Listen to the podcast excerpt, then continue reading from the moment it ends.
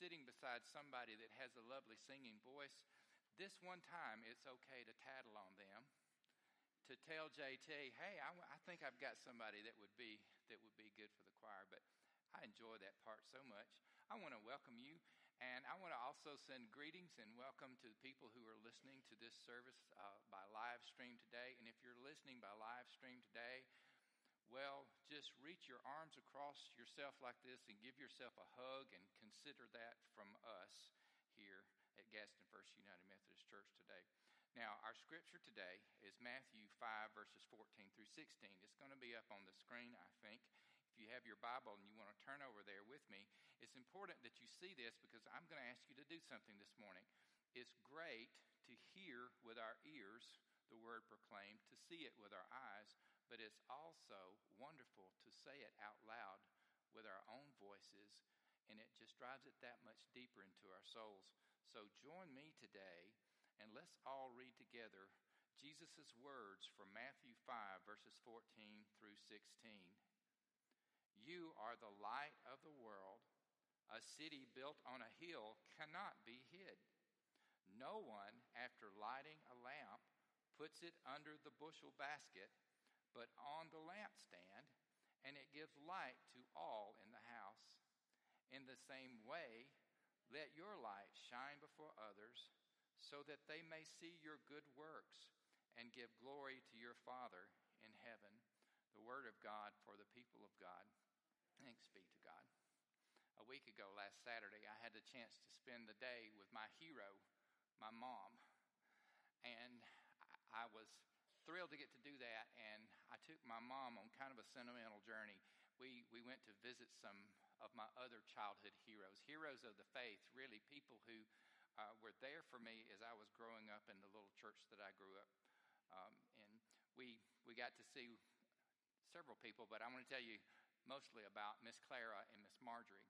Now, the little church that I grew up in, if you could see it, it's a beautiful little white frame church. If you've never gotten a chance to see the Marjoram Church that I grew up in, it, how many of you have seen the little white church at Horton Bend, Horton Bend United Methodist Church? Yeah. If you've seen that one, it looks a lot like the church I grew up in. It was small, we were small in number, but what a huge impact it had on my life. And what a huge impact these people had on me. Now, when I tell you we went to see Miss Clara, uh, Miss Clara is in a nursing home now and Miss Clara is not able to do very much for herself. She's bedfast now. Her eyesight is so bad that she can tell someone's there, but unless she hears you talk, she doesn't know who it is. She's not able to do much. She has partial use of her left arm. She can do a couple of things with it. Her right arm, she's not able to use at all. She can't take care of herself. She can't feed herself. She can't do much of anything anymore. But she still prays and she prays for me every day. She prays for my cousin Jimmy every day because we were two of her Sunday school boys, and both of us grew up to become preachers. And so every single day, she prays for us.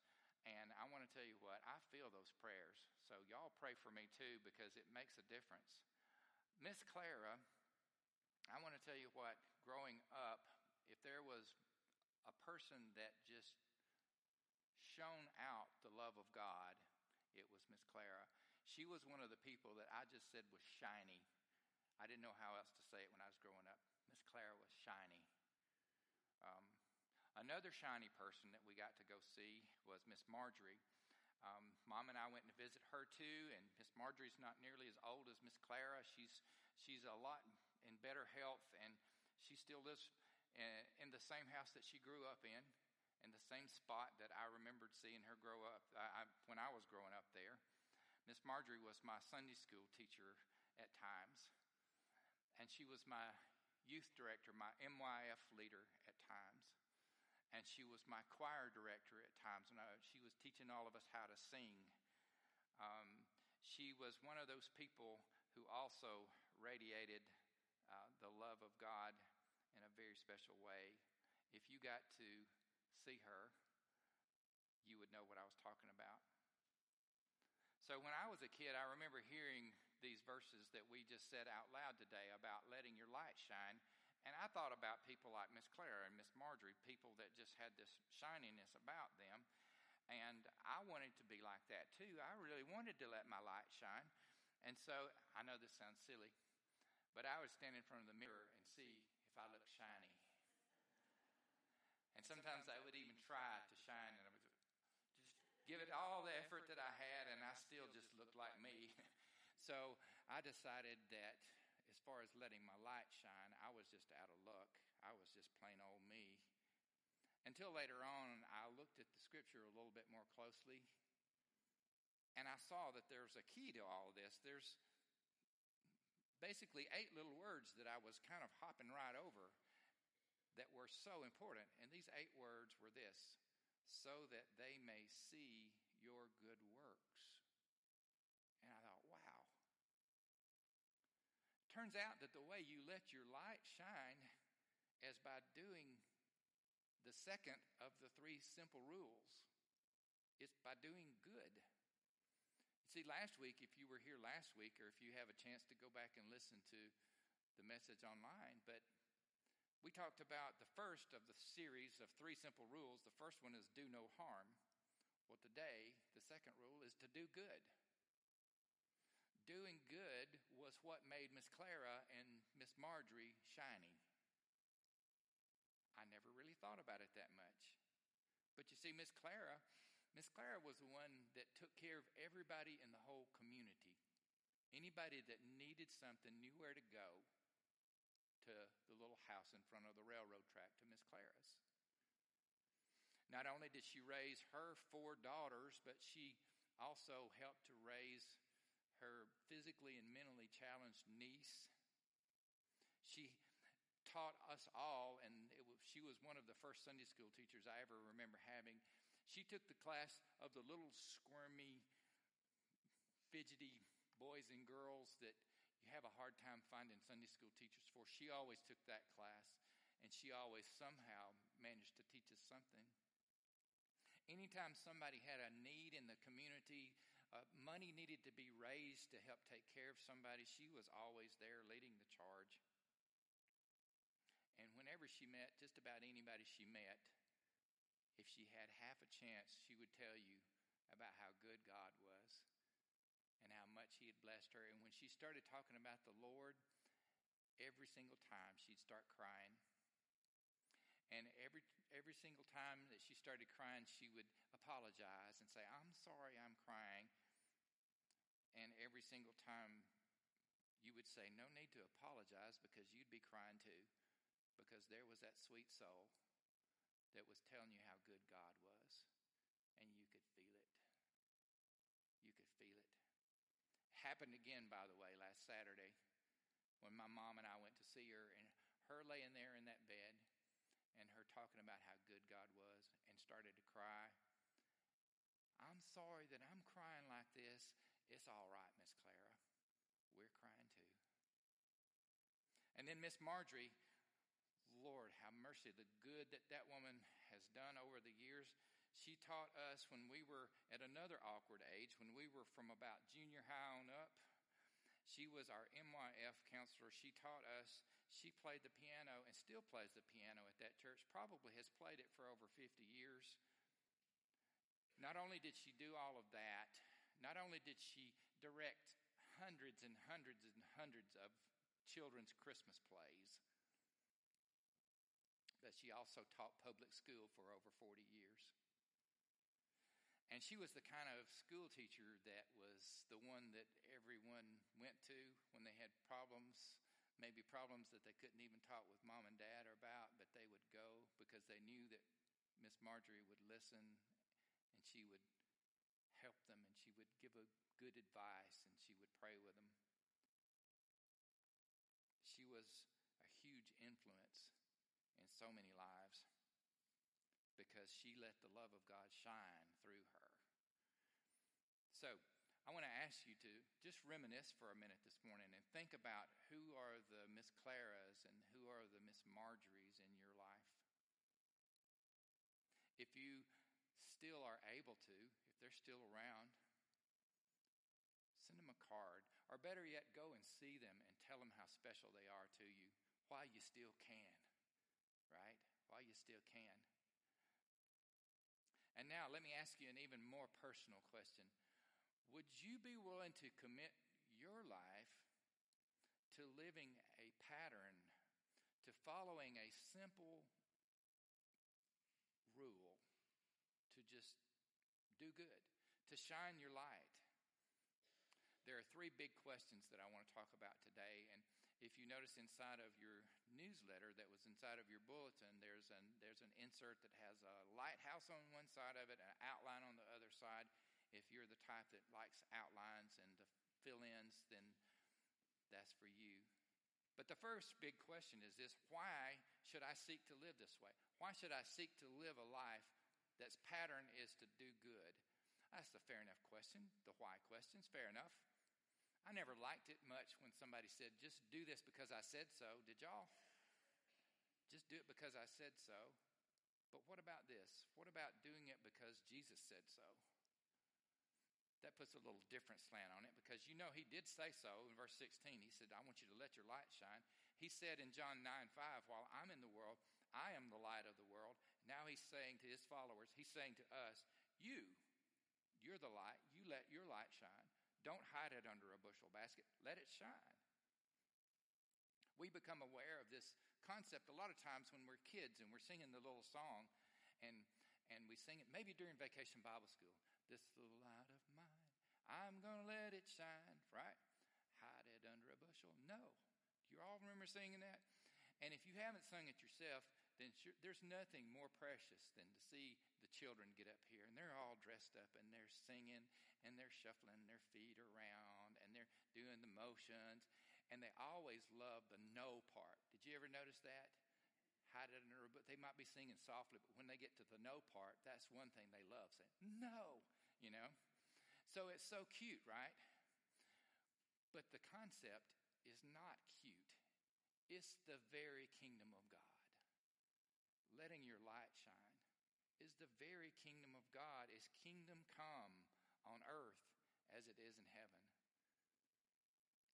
We need it, don't we? We need it because there's a lot of darkness in the world, and our call to shine means to knock a hole in the darkness just a little bit. Uh, the great author Robert Louis Stevenson, if you if you haven't read anything else of his, you probably have read Treasure Island at some point, or at least maybe you were supposed to read it. You got assigned to read it or something. It's a great, great book. But Robert Louis Stevenson grew up in the mid 1800s in Scotland, and he was a very, very sickly child. Um, he lived in a part of the world that was cold and rainy and because he was so sickly, he had to spend a lot of time indoors. As a matter of fact, in the wintertime, he, he didn't go to school. He was given a, a private tutor. He had a nurse there to help take care of him. He wasn't allowed outside at all, so he had to spend a lot of time inside, maybe thinking and reading and things. But there's a story about when one wintertime when his mom came into his room and he had his face pressed against the pane of the window and his mom said, Son, what are you doing? And he said, I'm watching the old man knock holes in the darkness. You see, back in that day, the street lights were had to be lit by hand. They were oil lamps. And there was an old lamplighter whose job it was to go from street light to street light and put his ladder up on the light pole and climb up there and light the street light and to knock a hole in the darkness. And sometimes I think that you and I are called to do that same thing to one person at a time, one opportunity at a time, one situation at a time, one good deed at a time. To knock a hole in the darkness by shining the love of God so that people can see with the hope that they'll be reconciled to God because that's what the world needs to make a place that looks a lot more like the kingdom of God lot more like the kingdom of God because Jesus said so. And secondly, because Jesus lived it. He didn't just say it, okay? He lived it. From the very beginning, if we read that very poetic section in the first chapter of the Gospel of John, where it said the Word was made flesh and dwelt among us. But in verse 4 and verse 5, it says, In him, in Jesus, was life, and the life was the light of all people, and the light shines in the darkness, and the darkness did not overcome it. Think about what Jesus actually did, what he literally did everywhere that he went. Everywhere that he went, it says in Acts 10:38 that God anointed him with power and with the Spirit, and, and we know that, but it also says that he went about doing good everywhere that he went, doing good. Everywhere that he went, people who were oppressed by the devil were delivered, and people who were sick were healed, and people who were hungry were filled. People who were outcasts were welcomed in. Everywhere he went, he brought the kingdom of God. And then we need to shine our lights. We need to live this way just because the world needs it so badly. Have you watched the news lately? Have you read the newspaper lately? Oh my goodness. Just I just went and did a quick glance of, of just some headlines, just some stories that I read this past week. And I saw this past week a, a man in Utah crashed his own airplane into his own home with his wife and his son in there because he got in an argument with his wife. And I thought, Lord, have mercy. The wife and the son made it out okay, and he died in the crash, but really? This week, spreading out to other parts of the world, and sometimes we forget about what's going on in other parts of the world, but the worst humanitarian crisis in the world right now is in the country of Yemen. Three quarters of the population, over 22 million people, are in dire humanitarian need to the point of starvation while the civil war rages on around them, and sometimes help can't even get to them. I think, Lord, have mercy. You don't have to go halfway around the world, do you, to see some darkness going on? I, the Monday morning headlines in the Gadsden Times a local African American pastor had his pickup truck painted with swastikas and racial slurs. Did you see that? in the paper? Did you see it on the news? Did you kind of take it personally like I did? Kind of got under my skin, and I thought, that's not right. That's not right. It, somebody's got to light a candle with that to shine a little light on that. And so we, we got to talking about it. around the church. We got to talking about it, and and um, I, I'm blessed to work with someone who's very creative uh, and a snappy dresser, I might add. So, uh, so Andy and Sheila and some some of the others got together and said, "Okay, we can do something. We can't do everything, but we can do something." So we got a card. I'm not talking about Hallmark here. I'm talking about large poster board card. And Wednesday, while we were having the Feliz Navidad party, and we were packing shoe boxes and eating ice cream and all of that stuff, having a good time. But we set up a table and we got the kids and the youth and the adults all, we wrote a card to Pastor Williams. And we wrote, Dear Pastor Williams, we love you. Signed Gadsden First United Methodist Church family. We all wrote messages to him. We all drew little pictures and made this big card and got a, a gift certificate for him to a restaurant. And Andy took it over and delivered it to him. And maybe lit a little bit of a candle in the darkness. It didn't undo the bad things that had been done, but maybe shone a little bit of light.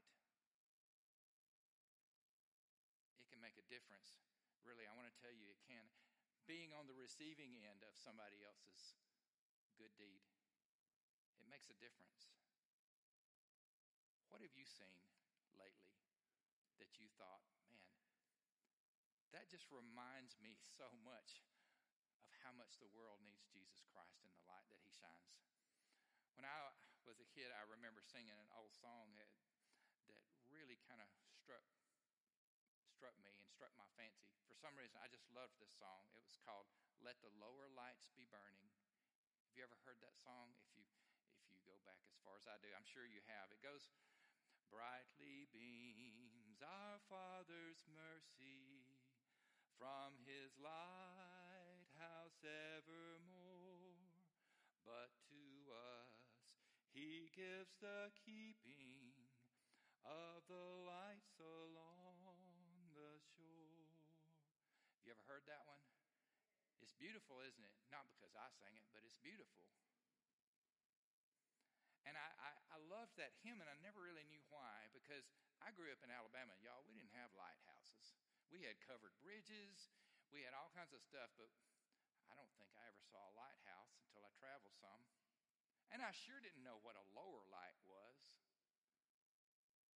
But then I read, I read the story behind that song, and it made sense. It was written by a guy named Philip Bliss over 100 years ago. Philip Bliss was a musician over 100 years ago, which meant you traveled around and tried to find work wherever you could. Well, it kind of still means that today. You, have to kind of scratch and find a living, and that's what he did. He taught music, he, he sang professionally for a while, he traveled, but for a while he found himself in the city of Chicago. And one night in Chicago, he went to hear the great evangelist Dwight L. Moody preaching a service. And in that service, Dwight L. Moody talked about a ship that was trying to get into the Cleveland harbor in the midst of a storm in the darkness of night. And the ship got close enough to, to yell out at the lighthouse keeper, Is this, is this Cleveland harbor? And the lighthouse master said, Yes, it is. Yes, it is. And, and the ship's captain said, Where are the lower lights? And he said, They're out. Do you need to make harbor tonight? And he says, We perish if we don't. And so the lighthouse keeper said, Okay, um, do the best you can. And the captain tried to sail into the harbor and he passed by the lighthouse, but he missed the channel. He crashed his ship into the rocks and many people lost their lives that night. And so Dwight L. Moody told this story, and then he said, Brothers and sisters, the master will take care of the lighthouse. Let us keep the lower lights burning. And of course, Philip Bliss went home and wrote that great hymn. But I want us to think about today the very sobering thought and to ask ourselves the question who will crash into the rocks if we don't shine the light. You see, the lower lights are the lights that shine along the shore, that show where the rocks are, that show how to get into the mouth of the harbor, the safe harbor.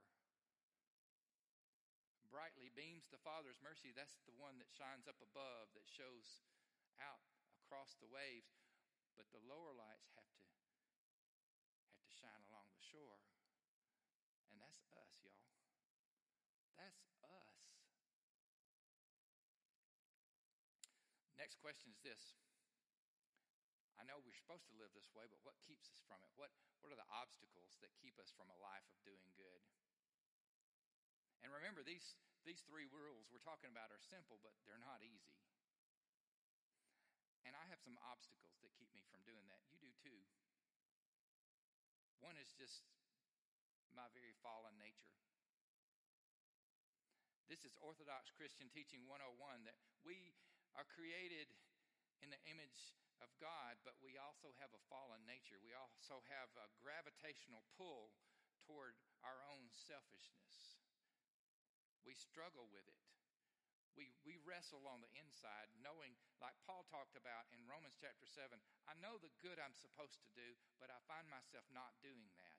And I know the bad I'm supposed to not do, but then that's the very thing I end up doing. It's a struggle, and I identify with that, don't you? So, without God's help, there's no end to the amount of harm. Without God's help, there's no end to the number of excuses that I'll give for not doing good. So, my very fallen nature works against me. The other thing is the stream of culture flows in a different direction from this. The stream of culture you might call it the way of the world. I call it the stream of culture because it reminds me of times when I've gone whitewater rafting. Maybe, have you ever been whitewater rafting on the Ocoee? Um, it's, it's great and painful, but great. But they, they spend about an hour telling you all of these things to do in case of an emergency to the point that you get to thinking, ooh, I wonder if I really want to do this after all. But but they say that that once you, once you get flipped out of the boat, uh, and if you get flipped out, you will be swept downstream. There's no ifs. You will be swept down. But you're always supposed to have your feet going downstream instead of the back of your head so that you can see and you can kind of kick off of the rocks and keep yourself from getting hurt. But then you go downstream till you get to the point to where you can put your feet down. If you don't ever put your feet down, if you keep your feet going, then you'll just keep going indefinitely because you'll be swept along. But if you get to the point you can put your feet down, then you can make your way to the shore or you can be rescued and. But I call the stream of culture that way of living that, that just sweeps you along if you don't if you don't put your feet down and resist it, you just get swept along with everybody else uh, about living an isolated and a, and a lonely and a selfish and a materialistic life. And, and you start to let the themes of the world be your themes about looking out for number one and the one who has the most poise wins and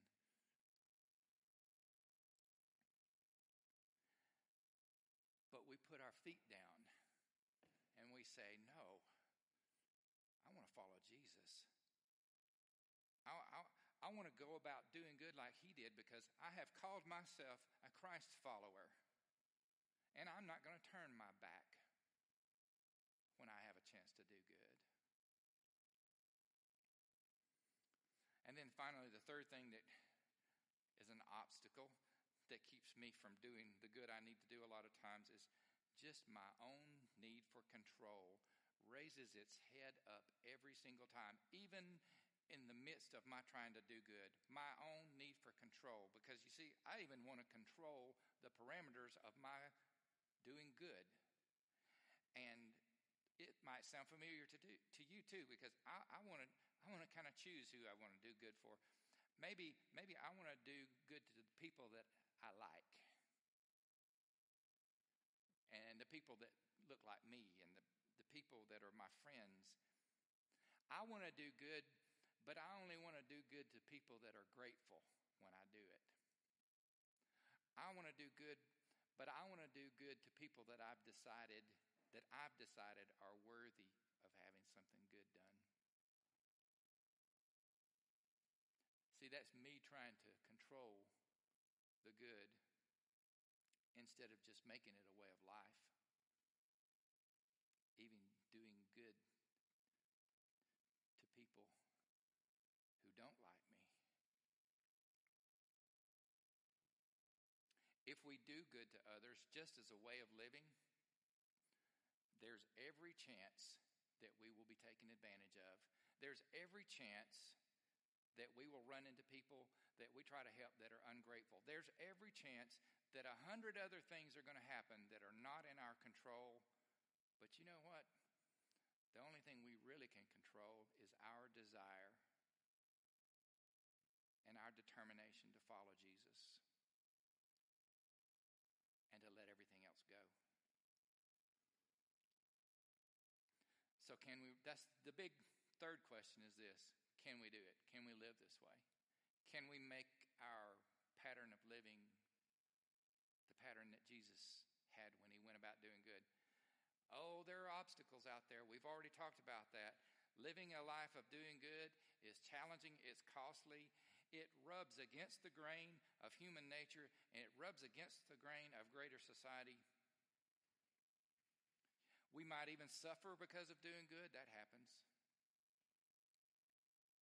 I guess when you think about it, the short answer is no. No, we can't do it. If we try to do it by ourselves, on our own. That's the bad news. But the good news is this we're not. We're not on our own. We don't have to do it by ourselves. We cannot do it by ourselves. Because you see, when it comes to letting our light shine, we have to remember that we don't light our own candle. That it is the light of God working inside of us. That only by God working in us can we do good. We've talked about the first two rules these last two weeks. Rule number one, do no harm. Rule number two today, do good. But we can't do any of those two if we don't remember rule number three, which is stay in love with Christ. It takes Christ working in us.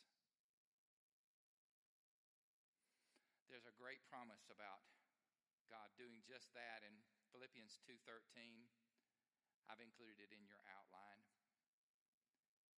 It goes like this For it is God who is at work in you, enabling you both to will and to work for his good pleasure.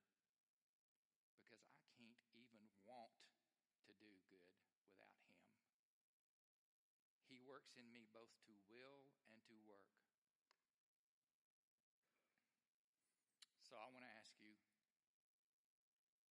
I want to ask you to, as a practice, to start to say, even before your feet hit the floor in the morning, to say this simple prayer Lord, help me today to first do no harm, but then show me something good I can do today for somebody. Bring somebody across my path that I can help. Show me a way, God, that I can knock a hole in the darkness today to lead someone to you.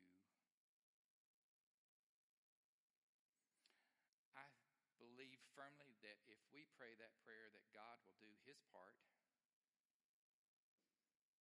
to open the door for us to live by this simple but not easy rule. Let us pray.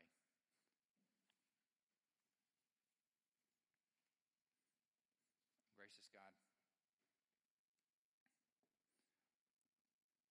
where would we be in our lives if someone had not followed these first two rules, if someone had not taken the time to let their light shine, if someone had not shown us the love of God through their actions, where would we be today if not for those shiny people?